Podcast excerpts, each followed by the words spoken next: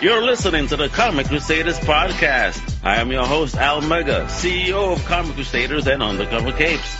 In this show, I'm sitting down with creators from all walks of life to talk about inspiration, process, the lessons they've learned, and a whole lot more.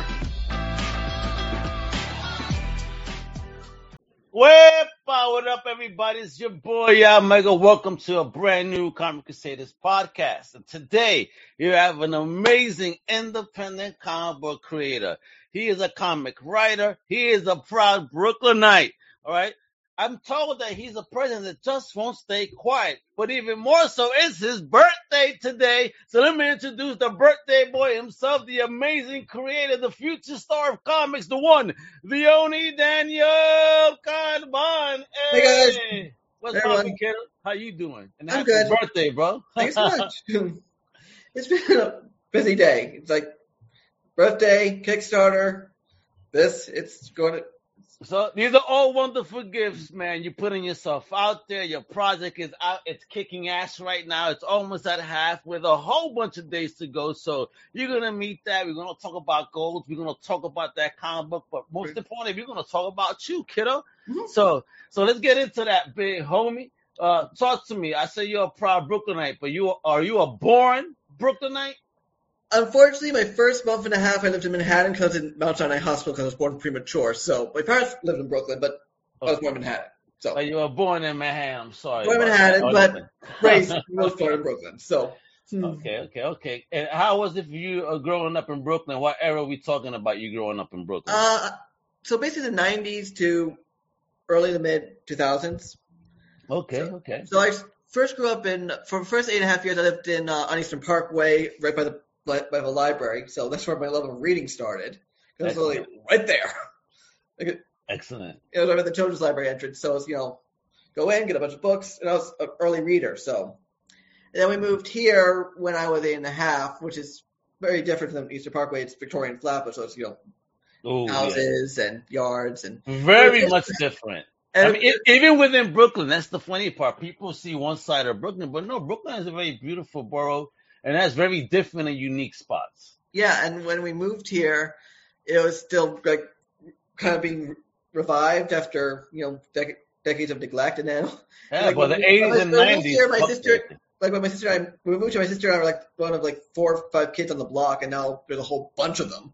Oh, wow. And so my joke, my joke was like, where were all these kids when I was a kid? Yeah. right. Oh, okay. So let's talk about that. So you growing up, right? Yeah. Uh, before we get into finding a tribe, let's talk about how did you get into the love of fandom? You told me you're an early reader and all. Who introduced you to to the fandom, to the love maybe of reading? Who did that in your life? Well, my mom kind of got me into reading, but she wasn't a comic book fan, to be quite honest. Um, but like one day we were walking, my dad had like a book of like a history of comics, and so we had like reprints of like early Superman origins, early Batman origins. Okay. So like the Golden Age stuff. Well, like it was like a black and white reprint in a book. Mm-hmm. And of course, when I go to my grandparents out on Long Island, they would have the uh, comic strips in the in Newsday. And then one day we were walking home from school, and on Prospect Park West, someone had, I think someone had left a whole bunch of comics out. I don't know why. And I just picked one up, and it was I actually have it in my living room right now because I was using it, talking about it a couple weeks ago. Someone. it was a Betty and Veronica digest. And you only picked up the one book? I was like a little kid. It's like it's, it's all the one, and whoop. Oh man, I would have taken uh, whatever was there, but I would have looked for more. Like, hold on, let me scavenge. yeah. And that kind of was like the first ding, Okay. because I really liked the medium. And then I got my dad's comics from the 60s when I was like seven or eight. We went to my grandparents' house. I was like constantly complaining, oh, I never get comics in that. Because my mom wouldn't let me buy comics. And I didn't have So your grandparents took care of you, huh? Hey. Well, my dad did because he, they, my dad and my grandparents, they kept most of his old collection. oh wow, bless. Now, now, if you have to remember, these are books from like the early 60s. Oof. and they were in the back of his childhood closet for decades by the time I got them, and so they weren't in good condition. They're in terrible condition now because those Okay. were my comics for most of my life. So I'm But like, you still have them? I still have them. They're upstairs. Oh. Yeah, yeah, that's awesome, bro. I love when people keep them around. I still got my very first comic book, and I recently just framed it. Yeah, these are like falling. up. Well, when I got them, they were falling apart, and now they're practically Yeah. disintegrating. But like it's like it's but it's like it has some really cool like key issues. It has like um Silver Age Justice League origin. Ooh, say word. Uh, the first encounter of with Earth Three. Oh no, really? He had that, and you have it now. Nice. Yeah, but like I read it so much, it's practically falling apart. Which is why now I read it in the like the omnibus they have. They put out a couple of years ago. you It's pull that shit out the plastic, it's gonna go. Yeah, I have, like I have to get like Age bags and boards to preserve what's left of them. It's you know because it's also pretty interesting because they're time capsules, so you can see like how everything was back in the 1960s. Like it talks about this amusement park where Co-op City is now in the Bronx. Oh wow, really? Yeah, and so it's kind of interesting that it's talking about like, hey Dad, what was this amusement park? It's like, oh, it's where Co-op City what is now. Wow, there was an amusement park in Co-op Yes. City? Yeah, they, and when I visits in the city, did I guess eminent domain and You just taught me something, yo. Holy shit, that's awesome. No fucking way. Yeah. And um, then, you know, I went to high school and college, and I I got you know some graphic novels every now and then. Okay. And then so then uh, during break, during like my break period of school, you know, I'll go into like a hallway and just you know read. and Oh. um, and then college happened, and then and I was there, and I came home one December in 2010, I believe, and we were hit by a horrible blizzard. okay. Oh yeah.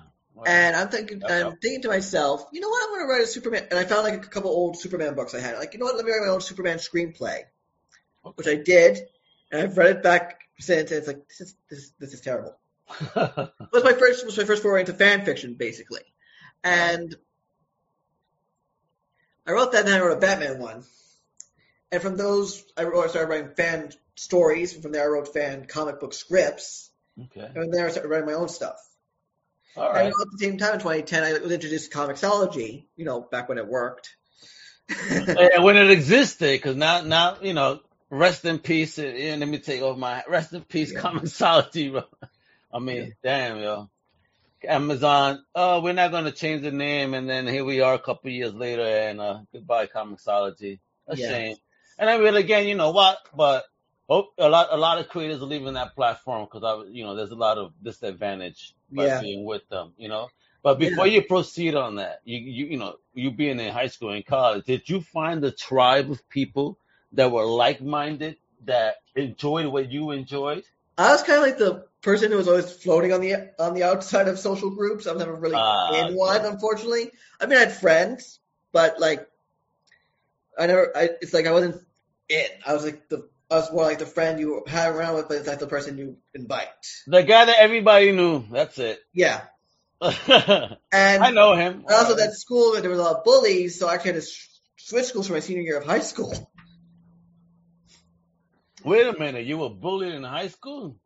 Yep, I was a freaking I was target. Unfortunately, because I was a small, skinny Jewish kid, so it's like Oh man, I'm sorry uh, you had to deal with that. I mean, but how did so that, that's how you guys dealt with it? They basically moved you from schools just to avoid any type well, of moving from one school, to my senior year of high school. to- senior year. Damn, Yeah. yo. I, was, Oh, I was in this school from basically Oh. grade school up through high school, and it just got to a point where my grades went. And I was, I was like miserable, and they're like, you know, let's go take you to a, a school where you can get some therapy, and you know, so I went to this other school Wow. in Connecticut, and then I went to college in uh, Buffalo. wow. Well, fuck you, you bullies. Look what he's doing now. Wherever you are, fuck you. Now he got some awesome books coming out. He's kicking ass. He's about to take over comic books. Yeah. So okay, so let's get back to the creative space. So you did your first screenplays, you know, messing around, right? Yeah. But what was the day that it went like that to you, like that, that you said, "Damn, I, I got it. I really want to do something now." Well, a friend of mine saw my fan work, and he we actually teamed up to write a. We ended up doing like one short run issue of a comic that unfortunately was called Endgame. This was before. It was just as Zack, the uh, Scott Snyder Okay. Batman run. And I actually jokingly told him that. He's like, and he jokingly told me, "Damn, you don't have to sue you now, right?"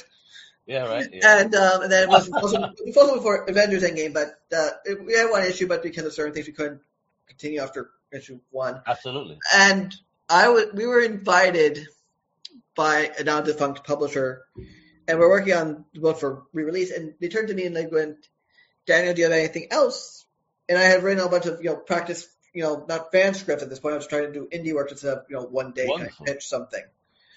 And it was something at that time called Modern Colossus or Modern Colossi. And they read the script and like you like we like it, you just have to figure you know work a little bit to to make it better, but we don't like the title. So we changed the title to American Dreams, and that was my first book.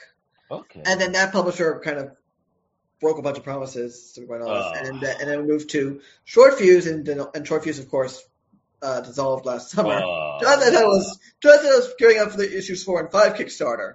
oh my gosh. So here you are trying an independent creator, you're landing opportunity, but those opportunities are just falling short because o- over promises, would you say? Well, in the case of the first one, the guy made a bunch of promises he didn't keep. In this case of the second one, I don't know what happened. I'm not privy to all the details, but I, we literally had a meeting like one day. and I was like, dissolved. I'm like, Wow. timing on my part.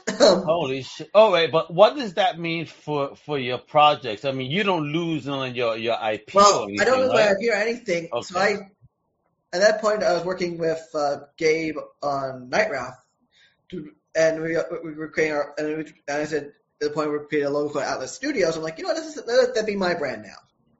Yeah. and that's how it all Oh, is okay. and that's how it worked. And that so American Dreams four and five became the first Atlas Studios Kickstarter, Oh, nice. and then and that was success. And we're going to gear up for Volume One's collected version, hopefully this Oh. summer. So talk about that crowdfunding journey. Now, what type of research did you do, or did you go in blindly say, "Let me just put it here"?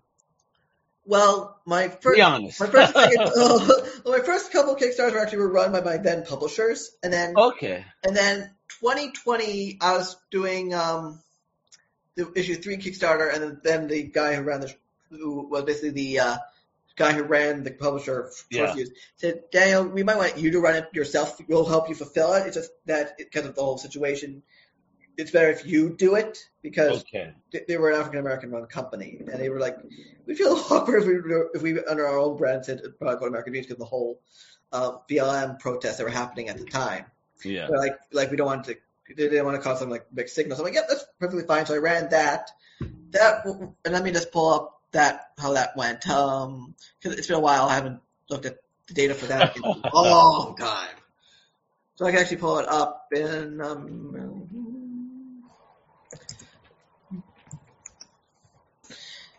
Uh, but I'm pulling. I did decent. I did like so. I just made I think over goal. Okay. No, a little bit over. Like twice ago, I had a two thousand dollar goal. I made like five thousand, All right. All right. and that was for issues one through three. Okay. And like we had a Kickstarter for one, two we skipped because we just released it straight into our store. Then we did the Kickstarter for three, Okay. and then last year I did more research. And I asked a lot of questions to a lot of friends because I was running it by myself this time. Well, like fully more by, by myself because I didn't have the support network I had with one for three because I didn't have that um, publisher Yeah. to fill it. So I so I asked a lot of friends for help, and like I have one person I hired to basically be my fulfillment person. So that that helped me a lot. So I don't have like a whole bunch of you know bags and boards and boxes and everything. So and she because she knows Lori Foster, she knows how to fill things so well. Excellent. So I said, I'll have you do it. I, and I talked to uh, Kat Calamia for this Kickstarter and for this recent, this new one. And she gave advice, and I hired Brent Fowler to do the um, do the design, the graphic design work. I also wanted to make, I also made sure that um, all the books were ready to go to print. Gotcha. So that also helped. And I think because I had one from five last time, I did a lot better. I did. I had before um, fees. It was like a six thousand dollar plus uh, success on a five thousand dollar goal. Nice. because I was Good. doing good for two two extra books. And then I and then I went back basically to my team for for um this new one, and then I was thinking of doing an early pre-launch because I, I wanted to do a pre-launch, but I didn't want to do it too early. And then one of my friends, who actually is my editor on another project, went, "Daniel, you should pre start the pre-launch and start promoting now." I'm like, oh, "What the hell?" and I started. So like for the last couple months, I've been pro- promoting as much as I can this pre-launch, which got before launch today like 200 something pre-launch followers. Wow, nice! Look at you. That was over the course of two months, and you know that helps with a strong start. Excellent. Because Excellent. it means a lot of people you know have their email go off, go, hey, the thing, thing you followed, it's live. And uh, what what are the tools you utilize to make sure that past and even new um, possible contributors, you know, are aware of the projects? I uh, use a lot of Facebook, a lot of Twitter, a lot of Instagram. I actually did an update like last week or the week before it, on the Kickstarter from last year, saying this Kickstarter is coming. Okay. So they would, and I actually think I got like 12 or 15, 12 or so people follow that from that update, I believe. Oh, wonderful. So, and, and let's look at this beautiful Kickstarter you got going here Yep. right now. Mhm. Let, let, let, let, let's talk about it. So, all right, right here. Yeah. hold on, sorry, bro. I- I'm playing around with these windows, man. All right, so check it out. So right now, you have a, a goal of 45. You are almost half at 2017. 88 backers. 29 days to go. Beautiful thing. Night Wraith. Yep. Talk to me. Who is Night Wraith? This motherfucker looks badass, bro. Basically, um, he's this um, schlub who gets kidnapped and experimented on into this giant, massive thing. Problem is, our schlub has like no self confidence whatsoever. So it's he's like finding. So he has this kind of overconfident, bestial nature as Night Wraith, but uh, Oh. but but like you down beneath, he's still this person with like no like low self esteem, low confidence. So it's interesting now this juxtaposition in both ways, both a civilian and when he's Night Wraith. So that comes from some of the pathos. So you're gonna be this big and not feel any confidence? Are you nuts? I would be walking the earth like, go ahead, son, try something. well, he's not always looking like that. Like if and we have hints, we have hints throughout this first arc of why he has like little confidence. But it doesn't help that when he start out, when he starts out, he's like this skinny, you know, yeah, weak guy. So, and like if you're in that mentality for so long, it's going to affect you no matter what. So it's like someone with like body dysmorphia, like a big bodybuilder who still looks in the mirror and he sees himself as a skinny guy. uh, I see, I understand. I absolutely do that. I understand. Trust me. Yeah. Um. So who's your artist, man? You, you you're the writer, right? You know, not the artist. Gabe so Santos is the my artist? Gabe Santos is my co-creator. We actually like I hired him basically saying, you want to do like a comic?" He's like, "Yeah, sure." So Why? how did you meet? Wait, wait a minute. You're like, yo, hey, Gabe Santos, blah. How did you meet Gabe? I mean, what's the origin story Twitter, there? Twitter. Twitter? It's on his art on Twitter, and it's like this is see, guys, Twitter is not the mess that you people keep fucking trying to bash it as it is. I mean, if you avoid the garbage, you're gonna find good stuff. yep. Wow. And, it's, and he's amazing. He's like in his early twenties. He's fantastic. Where's He's he from? couple- Uh, he's from uh, Florida, but he's originally from Puerto Rico. Hey, American- oh, Boricua, wepa. I think I don't know. If it's from, I think it's Puerto Rican American. I don't know if it's from Puerto Rico, but he's of Puerto Rican descent. God, I'm Um, Puerto Rican myself. Don't you worry. Yeah. That- That's why we got along, brother. Come on, man. I grew up next to Williamsburg, next to my my uh, whole bunch of my my Hasidic Jews and regular Jewish folks, and I mean, it's like I understand y'all. We, we, we- we're friends. And um, so we started discussing what kind of project we want to do. He said, I want to do something bigger. I'm like, okay. And he showed me a couple concept arts of some of the other things. I'm like, you know what, let's do take a little this, take a little that. And Night Wraith started getting booked right. from, that con- from that conversation. So how how easy was it for you to approach someone though? Because again, what did you do? Because I know a lot of creators are very shy. They're very in house. You know, they may, they may feel uncomfortable asking Yeah. for help, right? So It, how that's really you weird take because in person approach? I'm very shy. I'm very much an introvert in real life. But like if somehow on the internet I'm like a little more extroverted, so I just like I reached out to him. Yeah, so on the internet, he's Danny K, the big boss. Love it. Love it. And, and, and look at this. I mean, the book is gorgeous. So talk about the team. I mean, how did you meet the rest of the team involved? Well, Gabe suggested our inker, David, and he also suggested our colorist, Daniel E R M, and I knew our letterer from other past things. So I, so it was basically a bunch of people bringing in who they knew to create the book. And Gabe knew our variant B cover artist, so we went with him. And I know, uh, and the guy who does the cover C variant, Netho Diaz, who's on GI Joe and several other things. Yeah. I knew him because he did all my variant covers for the first arc of American Dreams. So it just worked like it's basically taking who who we know and bringing them in.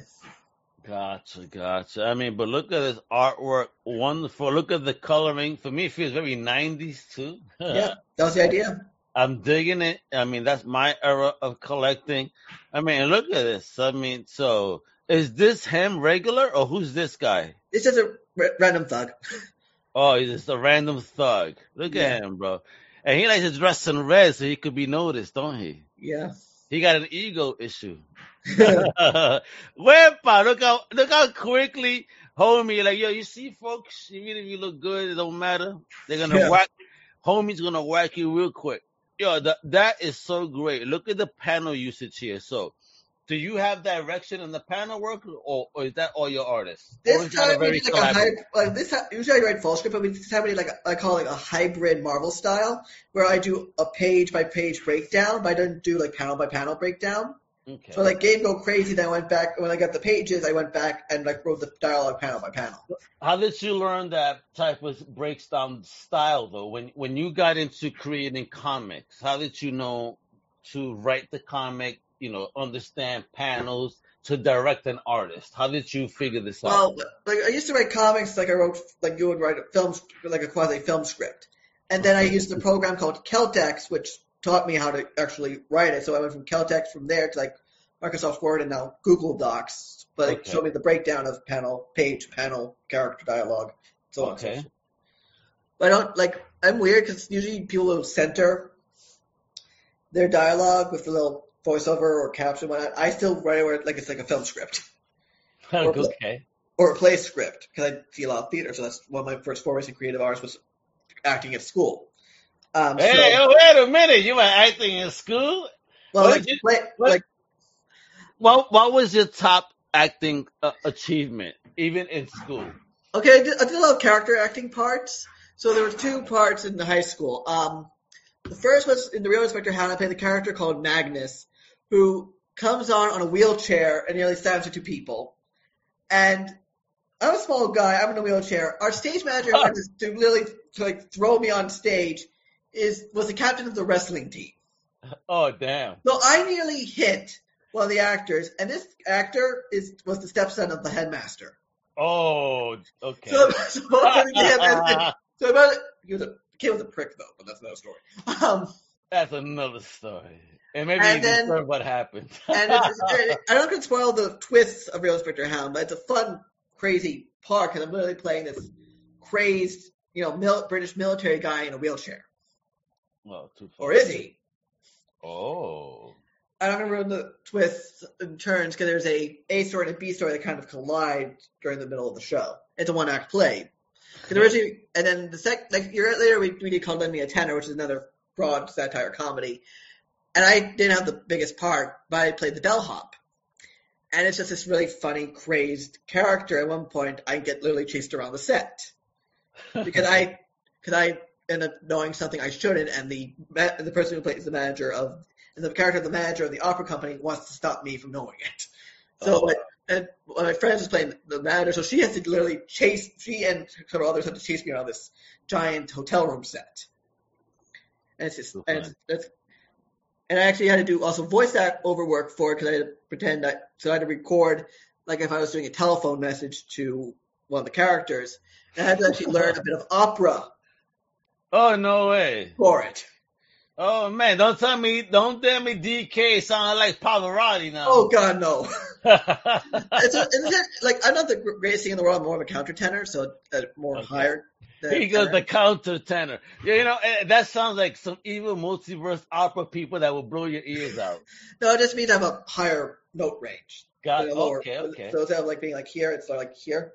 All right, gotcha, gotcha, Um, gotcha. So I had to record. I had, I, I had to be taught by I forget by who. I think it was actually our, my Glee Club teacher, just for this one little phone call recording, like the opening. I think to Largo. I forget which aria. It's like I think it's from Barber of Seville, and I, I think, uh, and I had to do like three or four takes with the uh, guys in charge of the stagecraft at the school, just to make sure we had the right take. Oh wow, wow, wow. And this is like 2000 and I want to say four, so it's like it's not the best, you know, not like Oh, the wow. you know school. Like I went to a pri- I went to a prep school, so we had you know some. It wasn't like LaGuardia, but Performing Arts. We were supposed to be like the best high prep school outside of LaGuardia that did perform, that had performing arts. I guess. And but it's it's still like early 2000s technology. It wasn't exactly you know stuff. Isn't that the Yeah. best? And New York don't upgrade the quickest. I'll tell you that much. Yeah, I'll tell you that much. Yeah, but I want to get back to this. I mean, look at this one page panel. Holy fuck, bro. I mean, your character design is absolutely. Oh shit! Look at this. That's Gabe's cover. Wait, that's the cover. That's co- that's cover A. Yeah. Cover. A. I mean, look at this beast of a character. I mean, what is this energy that he's exuding? it's kind of like this magical dark force. It also helps him, you know, kind of do like the venom, like tendril climb kind of thing. Okay. Um, but it's kind of just to make him look bigger and more imposing, even more so with this dark energy. and, and and what's that in his chest? It's just more glowing energy. Okay. And this Fritz Casas, I believe, that did that cover, Mm. and Tommy Trout, I believe, did the coloring on it. Wait a minute. You have even a cover by Netho Diaz. I mean, how how are you landing these people? Well, Netho Diaz, as I said, did my variant covers Oh. for American Dreams, so that's how I knew. I, someone introduced me to him, and that's and we've had a working relationship ever since for variants. So I think he's about to get a little busy, so I might have to find someone else. Yo, this is week. fire. look at look at this, and this is so Kirby-ish in a sense with the hand play. You Yeah, know, like he used to do. Like, yo, I am so loving this cover. Holy shit. Yeah.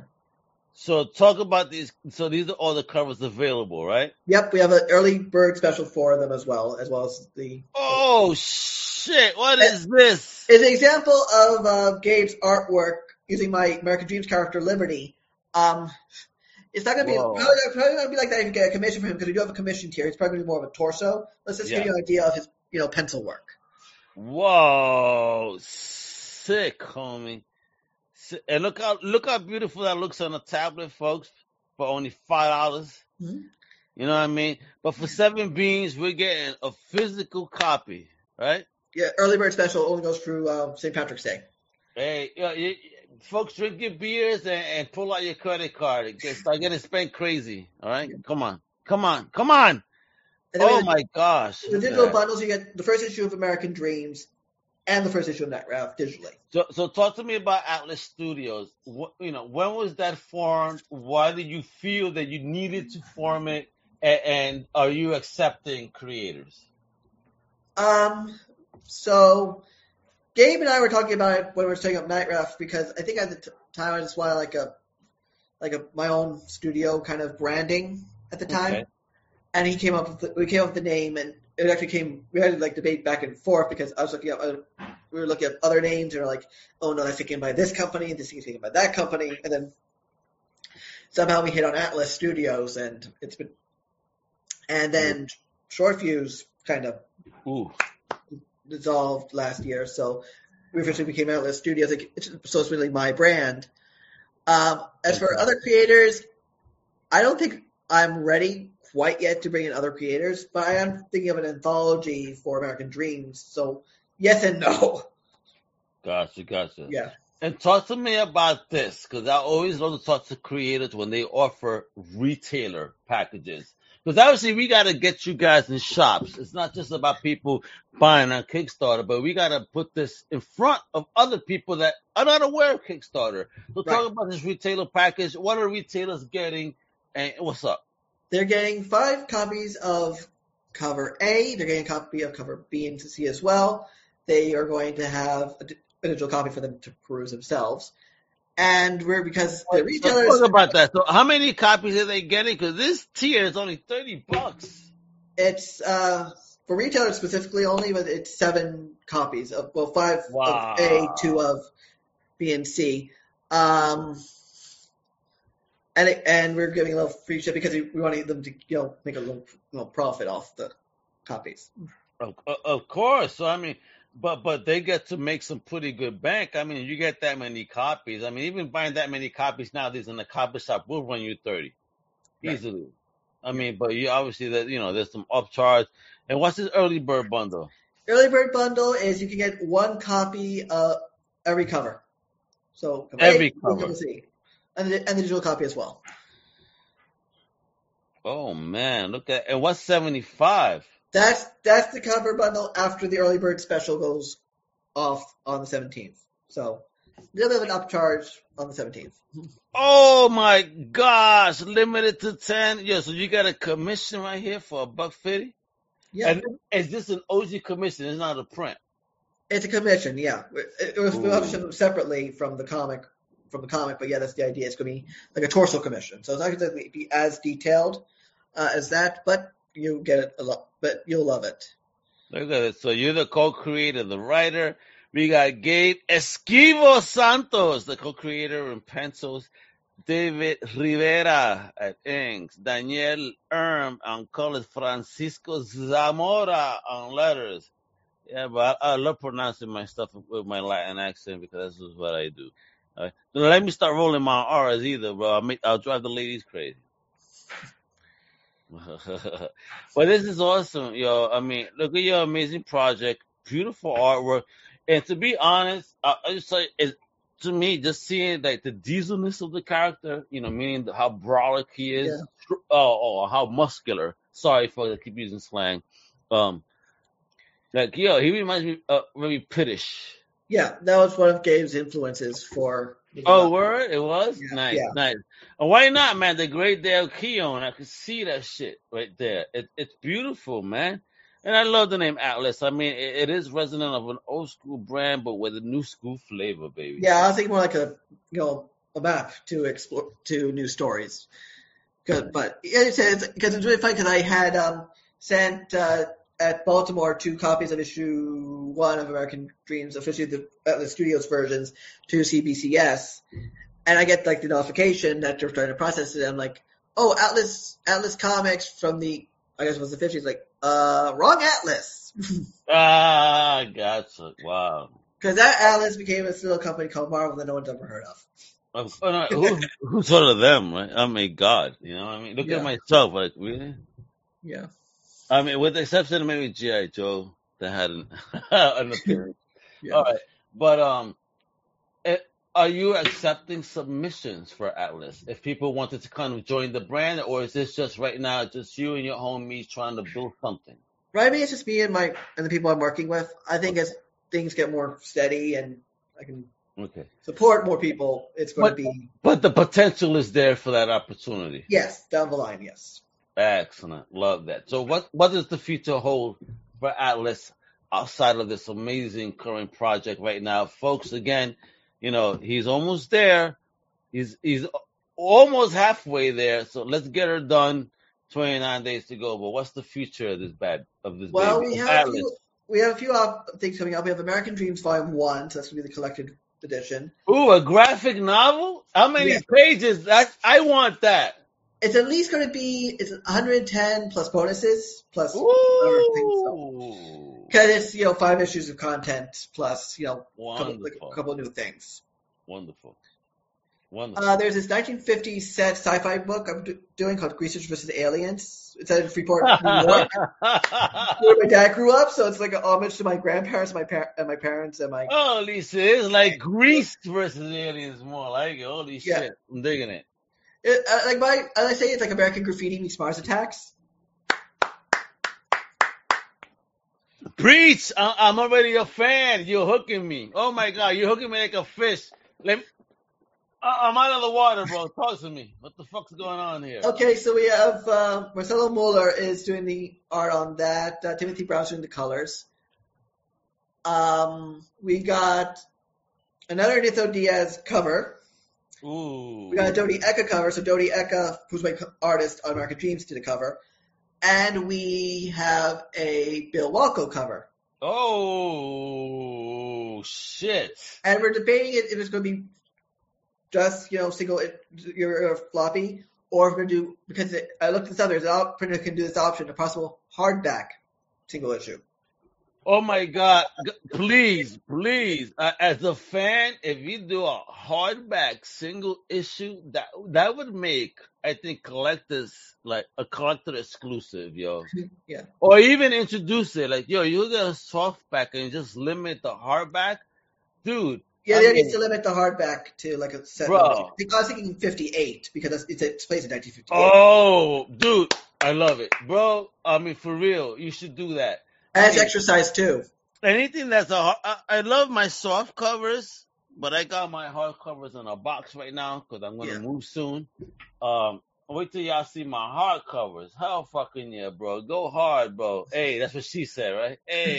Okay, my, brain was going to how they did it for Dark Knight Returns 3, Dark Knight 3, where they had that whole set yeah. with 1, 2, 3, 4, 5, 6, 7, 8, and then the you know collection box. So All that's right.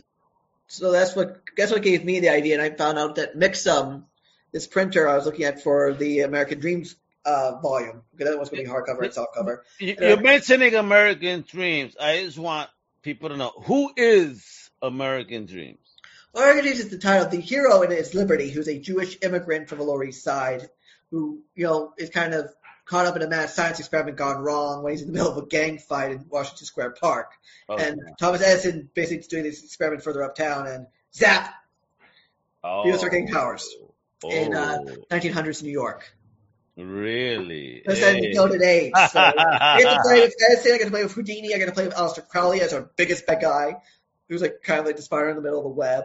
I am digging the shit out of this right now. All right, that's awesome. Anything actually, anything that to do with New York too, bro. I, I need this shit on my shelf. I have a couple other things in progress. I have a book called Sadiq, which is Hebrew for um, wise man, and a Mm. western. In I call it my, my kosher western, and it's about a you got that sea salt on that shit. All right, it's, it's a guy, it's a Jewish guy from New York who basically goes to live with his sister and her family out west, and the first arc is basically him finding his place okay. in um, 1880s Texas. Whoa. Have you been to Texas? I have, but I was like 14. I was Houston. I was there for a cousin's wedding. All right, so you visited and you were like, "Oh my God, this had Uber influence on me." What happened there, bro? Was I it the think it's more like watching old westerns that you know gave me the idea. Uh, brother, you and me both. I mean, I don't know if we're the same age, but let me tell you, man, I grew up on like Clint Eastwood spaghetti westerns. You know, I, I- and I'm gonna say blasphemy right now. I'm not a John Wayne fan, but Me give me some Clint Eastwood. Like I, my, my, my westerns growing up were the comedy westerns, so Cat Ballou and Blazing Saddles. Oh, oh, Blaze, yo, bro, Mel Brooks, legendary, one of Mel my Brooks boys. is the altar I worship. Yo, I love Mel Brooks. Yo, God bless him. Yo, I love. I, I'm so happy we still have him. I hope he has the energy to do at least one more something. Yo, let's bring He's doing one more something. He's doing uh, History of the World Part Two as a TV series. Oh my God, yo, Mel Brooks. Like, listen, bro, my favorite Mel Brooks movie ever is High Anxiety. I love because- High Anxiety. Because uh, just that scene in. Central Park when he, when he goes to the birdhouse and the birds just keep shitting on him anyway. it's Yeah. like that's life, motherfucker. And it's just like it's the the whole newspaper scene. It's like here's the paper, here's the paper. yeah. It's like the whole rhythm of a Psycho. And I just love the fact that. Uh, do you ever hear the story of how he pitched it to Hitchcock himself? Please tell me. So he goes to Hitchcock's place because he doesn't want to offend Hitchcock. He's pitching. So he and Hitchcock go to dinner at the go to get lunch at the Brown Derby restaurant. And he's pitching the thing to Hitchcock. He has a very simple meal, but Hitchcock orders plate after plate after plate of food Ooh. as, as Mel's giving the spiel. And then he goes for like the like the you know after dinner cigar, and he goes, you know what? I'm still hungry. Do it all again. And it's dish after dish after dish after dish of food as a second course. He was Yeah. just cooking it a lot. And Yeah. Like just having like a simple like chicken like Milanese or something, and he's just staring at the He's like, bro, I mean, I'm spending my movie budget right now. What are you doing to me? Well, I think it was Hitchcock's treat because Hitchcock could afford the Brown Derby. a little bit more easily. And then he goes, I hope Hitchcock was paying. and then he goes to, you know, he, after he's done shooting the movie, he shows the final cut to Hitchcock, who says, he actually gives a couple funny gag notes. He said, this is maybe how I would do it. And then Mel thought, "Ah, I wonder if he liked it because I don't know if I offended him or something. Next day, he gets a giant crate of rare wine from Alfred Hitchcock. no. Because he knew Mel was a wine drinker, apparently Hitchcock loved the film as a tribute.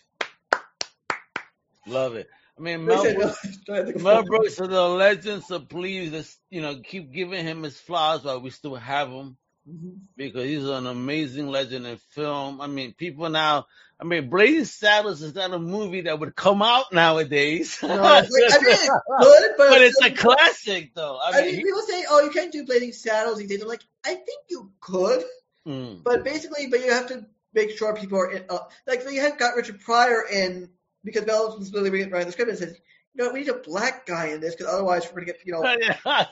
Because we're gonna, because you know we're writing all this stuff. We, you know, it's great to get someone's perspective, so they get get Richard Pryor in to write the script.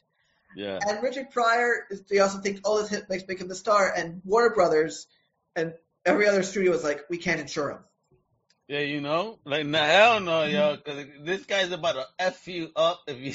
Well, the problem was his the drug it was uh, Richard Pryor's drug abuse. So they're like, we Oh, can't yeah, man. there was a lot of problems out there. You know, that's a shame though that that, that was the type of deal he had. I mean, come on, man, yeah, he was working on great movies in that era. Yeah. Come on, man, he had a great. What, what was his name? Gene. Gene Wilder, because he ended up yeah. also Gene Wilder after Blazing Saddles, coincidentally. And actually, Gene Wilder came in because the original guy who played the Cisco Kid, um, what's his name? Like a blank. It's another famous Western actor who was hired to do the do part of the Cisco Kid, and he is the first thing. He's, it's the first day of filming. Lee Von Little's ready to film, and the guy's hanging upside down because it's the scene where he wakes up in the drunk tank. And the second he starts doing his lines, the guy starts having the DTs oh, okay. He was a recovering alcoholic. So Gene Wilder flies out to, to do the part, and he says to Mel, "I'll do this on one condition: we do my movie next." That movie was Young Frankenstein. Ah, shit. Legendary. Legendary film. Another Mel Brooks movie. Yeah, I mean, that's what I'm saying. Mel Brooks, but please give him out, give him the flowers, man. We're gonna lose. I mean, he, he's up there in age, man. I don't want to lose him anytime soon. But yeah, he, like he's through so much loss in the last few years. I mean, his wife passed, Yeah, man. like a decade ago. Carl Reiner, who was his best friend, just passed. So it's oh my god, that's what I'm saying, yo. I mean, this is a dude that's been in the industry. He's entertained us, even in the day and age where comedy is now so, whew, um, you know, reviewed, if you will. Uh, yeah, well, it's, it's, it's like it's like you know, I understand I was afraid to go a little to the point of offense.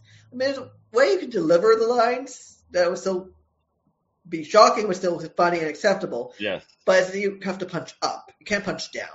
absolutely, absolutely agree. Problem is, a lot of people want to punch down and then are suddenly shocked when there's a reaction. Yeah, but there's also, you know, uh, with, with the cancel culture, in my opinion, nowadays, you can't go to the past and say, oh, let's cancel this movie. Please understand the era and mm-hmm. understand we've actually changed a lot from that time to now. Right. Well, I think most people do get it's a different era. Mm-hmm. Most people, but not a lot of people. Right. And then there's and then there's then there's just people who are just being jerks, and there's a reaction to them. Yeah, you know, and it sucks. I mean, understand that was the era at the time. Let's not cancel that because if you if you if you try to eliminate something from the past and hide it, how can we ever prove that we grew? Right. I mean, like I'm hesitant to watch Gone with the Wind because let's be honest, it's a as core a fundamentally racist film. It may be one of the best films of all time, but it's a fundamentally racist film. And um, I just can't watch it because I'm just not interested. It's just not my thing. Because Yeah. anything that involves musicals, I can't do. well, it's not a musical; it's just three hours long. Oh, oh, and also three hours long. Unless it's a Marvel movie, I can't do it. I need. Yeah. I, yeah, I I mean, I, I can't. enjoy musicals because I grew up watch, going to see shows and I watching musical movies. Listen, the only musicals I, I could tolerate are Mel Brooks when he throws in some some music because he's he, he's just come on man, those lyrics are just fucking Yeah. historical. You have a good, you have like a good lyricist and a good composer. Um, but like one of my favorite movies of all time is Singing in the Rain, Mm. and it's pretty innocuous entertainment, you know, more or less. It's it's it's, it's I'll admit it, it's it's fluff. It's a 1950s song and dance musical about the silent age of Hollywood, but it's, it's just so good. Gotcha. I mean, I, that's another movie I haven't just sat down and watched because I just can't do it right Yeah. now. I, I, I'm not. I'm not at that level right now. I need to see blood. I need to see gore. I just watched Studio 666, Foo Fighters, David Grohl, great job. Yeah. Hysterical, bloody, and gory. Right up my alley. Yeah. You know, that's what I need right now. Maybe one day when I'm 80, I could sit down and, and let me watch this musical and, and have a handkerchief next to me and cry. And Yeah. I'd be like, Daniel told me I would enjoy this. I recently watched John Carter of Mars, the Disney film that was on our phone. Oh, I'm sorry. I liked it. It was fun, but again, it's again a little bit of a product of its time. But but Richard Newby also recently uh, Richard Newley, Newley or Newby, uh, he's at at a Hollywood Reporter. Yeah. He recently published an article that that because of the flop of John Carter, it kind of made Disney finally think, you know what? If we want our own Star Wars, let's just buy Star Wars. And Mm. thus, you know, like two years later, they bought Lucasfilm. And look at that. Exactly. You know what the team, my team is talking about? Disney's original attempt at an uh, at a uh, Star Wars style universe in the black hole from the Yeah. 70s.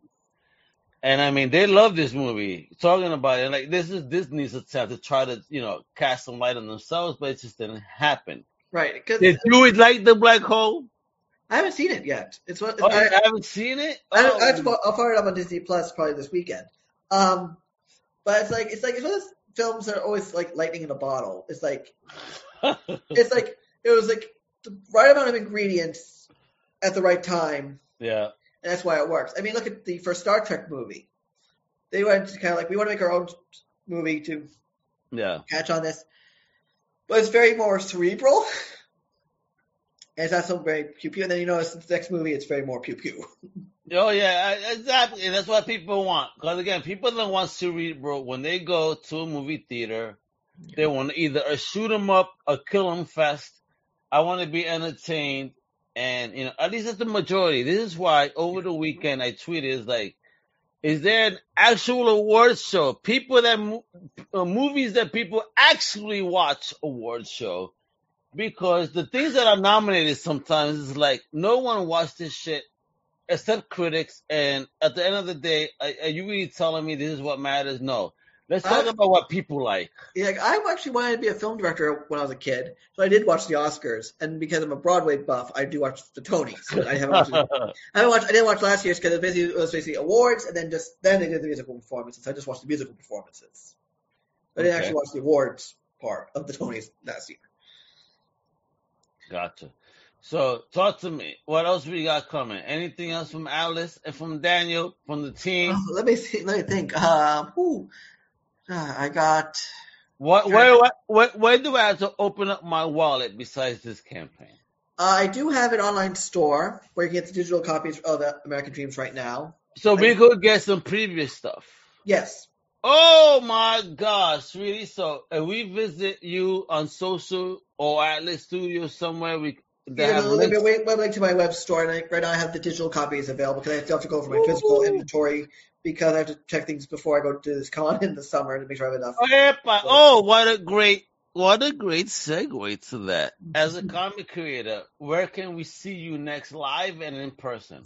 So I have at least I have two cons definitely guaranteed at the moment. I have Terrificon up in Connecticut in Oh, I love Terrificon. Yo, shout out to Mitch Hallock, yo. that's gonna be my first time going, so this is gonna be fun. Great show, bro. Mitch knows how to put on a show. You're at a, at a at a hotel that has a casino too, so people are spending money. They're having a good time. Let me tell you, that is one that for if you watch No Price podcast, that is Buddy Young's favorite convention in the Northeast. He goes, there's no other convention I'd rather go to than Terrificon. I have a friend who's flying in from the UK around the time, so we're just taking so I'm taking him with me as my as my assistant. And it's, I think it's be his first Comic Con in the States, not Oh wow! Wow! So so I'm gonna make sure that Bud visits you, take some pictures, Because I'm no longer in the Northeast. I'm not. Otherwise, I would have been over there giving you a big hug in person. Like, yo, check out this is my homie. And then I have Baltimore lined up um, in October. oh, nice. You got to go to Baltimore. it's one of my favorite shows. It's one of my favorite shows. It was actually the first Comic Con I ever went to uh, to sell because I Why, why don't you do Florida, man? Come down to MegaCon, get a tan, and do MegaCon. bro. I well, it's too late for me now to do MegaCon. I think they're all booked. I am planning maybe for next year because a whole bunch of friends of mine were supposed to were supposed to um, come out to help me out with this Terrificon thing, and then a whole bunch of them. My friend from the UK had to cancel for various reasons, so we're all trying to schedule maybe Orlando 2023 for MegaCon. Excellent. So get it, get it done, bro. Cause I'd love to see you out here, show you some love. You know what I mean? Cause I'm, I'm always going to be, around, I'm gonna be there. I'm in Orlando. Some that, that's gonna be my I think show. Gabe's in Orlando too at some point, but I don't know if he's at the show. Yeah, homie, Mhm. just show up. Just show up at the show, and I got you, kiddo. Yeah. You know what I mean? Yeah. And Mhm, so great. Baltimore is my one of my favorite shows. Yo, Stuart, wepa! Salute, Big Stu. Yeah, Big Stu Wilson. You gotta check him out. Uh, I think another show for you that, that, that you should check out is Six Element Hip Hop. It's hip hop and comics, and they probably would love you too. Okay. But yeah, Baltimore is one of my favorite shows. It's the first show I ever showed at with Kat, Kat Calamia because we were both in Trophy at the time. She's like, yeah, let's drag, let's drag you down to Baltimore and you'll, well, Thank you, thank, thanks. And it's it's like, so that's been my kind of like my favorite, my kind of end of year show I like doing. Okay. Excellent, excellent, excellent. And I have, actually this year from there I have to go to a wedding, so it's like a week away from work. Will we see you at New York Comic Con? I'm hoping, I am hoping. I, I got a pro pass last year, but I didn't get a table, so hopefully, Okay. I just, but Let's get you that table, man. Let's wish it out to the world. What do you want this year? I want to be at New York Comic Con at North Alley. There you go, folks. Speak it out to the world. Let's manifest that motherfucker. And like, like uh, I like to do it because I did C2E2 last December, like in December. So like, you did C2E2? yeah, in December. Epa, yeah, that's a big thing too, kiddo. Yo, you pat yourself on the back. Look It's actually it's my best show yet. So it's like, Love it, love it, love so it. I, I love to do New York. It's my hometown show, and I, I don't have to travel that far. I hear you, man. It's a short drive or or, or flight. What did you drive? I, I don't drive, so so cons. so, cons, so it's harder for me to get. to let me tell you, what motherfucker from Brooklyn drives, or what New Yorker Really? drives when you Like, got have friend, like one of my friends, uh, friends. It's like he's my, also my DM on in uh, in the Dungeons and Dragons game, and he's like, and he- he's constantly ragging on me about, oh, you're constantly taking the subway and don't drive. And a, a friends of mine, role players, are like, dude, he lives in New York. Why does he have to drive? You're my brother. This is exactly what I told people. Growing up in New York, I didn't need shit. I did not get my license until I was fucking 40 years old. All right. That's when I got my license because my wife said, yo, we're not in a place that has trains anymore. So it's time. I said, all right, I got it. I mean, I knew how to drive. Trust you me that I won't mention it. But some jobs was just giving me the cars and saying like, yo, can you drop off homie? I'm like, you are aware that even though I know how to drive, I don't have a license. Yes, I'm aware. Just drive safely. So I love to do, like like one of my ideas like was like hope is if I eventually. Oh, thanks, Stuart. they Um, want you on the show, kiddo. Whippa! There you go. It's like one of my ideas was also to just, like take the train down to Orlando and then like drive to like like a Uber to one of the hotels by the convention center if I do Gotcha. you know next year. And then I saw the price on Amtrak. Woof! Oh, That's a one way ticket. My brother. Your family will never see you again. No, it's it's, it's just that it's like five hundred dollars for a roomette Oh down wow. to on a, on a train to, from New York to Orlando, and that's a and that's the one way. Wait a minute, but but is that because you refuse to take a plane? Are you afraid? No, I, I'll fly. I just want to take. it- I just want to have the adventure. Oh, gotcha. Don't do the. pl- Yeah, listen. My my baby brother could, once told me that he took the train with my dad because my father cannot do planes, Mhm. and uh he goes, bro, the human body smells on that shit. You do not want to deal with. Please take a plane. well, I, like they did have a roomette, so I had a little, you know, private room on the train versus, you know, just a coach or a business class seat. But it's it's just so expensive that right now it's just more feasible for you just to fly. Yeah, man, just fly, kiddo. You gotta come down here. You gotta spread the greatness of Atlas, you know, uh, of the character, of everything you're doing, because Oh, that reminds me. I'm going to be in a anthology that starts on, on Thursday on Kickstarter called Cthulhu Oh. Wonderland. Oh, really? This Thursday is dropping? Talk about it. So I'm doing one story in that thing. Travis Gibb. How many pages? How many pages you got? I don't know off the top of my head, but I think 200 pages. And I'm just one story in a bunch of stories. I'm doing the Dodo story. Okay, Four. a dodo? Hey. What, because we're doing a bunch of Wonderland characters fighting off Cthulhu. It's going to be really fun. And um, Travis Gibb, who is in Florida, is in charge. Oh, of, I know Travis Gibb. Yes, nice. he's show running the whole thing, and I think the idea is to have some of us eventually come down to do something for it. But Excellent. I have to see if like if I can swing it. 'cause I have to do the. Uh, I just basically see if I can, you know, swing the ticket, swing the day off because I'm already off for like two weeks in July, August, and then again in October, November. So it's like I really my days very fast. Yeah, you're killing it, kiddo. You're killing it. You're out there. You're doing your thing. Um, so flower time is let me say thank you Mhm. as, as a fan to a creator. Thank you for putting yourself out there. Thank you. Thank you for sharing your talent, you know, your stories and your energy. It takes a special person to do that. So let me just thank you. And if anybody talks shit, just give them the MFS. And if you don't know what that is, that is the middle finger salute. Fuck you. Because if you ain't doing shit, don't talk shit. And that's facts. You know what I mean? Yeah. So just thank you for doing that. And yo, but for real. So uh with that, yo, I'll be showing this off, but I need you to follow Dan on Facebook at Daniel.Kalban. K A L B A N. Mhm. Follow him also on Facebook at American Dreams Comic. Also Atlas Studios Comics. Go to Twitter, follow Daniel Kalban, and also on Instagram at D Kalban because he got it going on. But most importantly, he got this amazing project out right now, guys.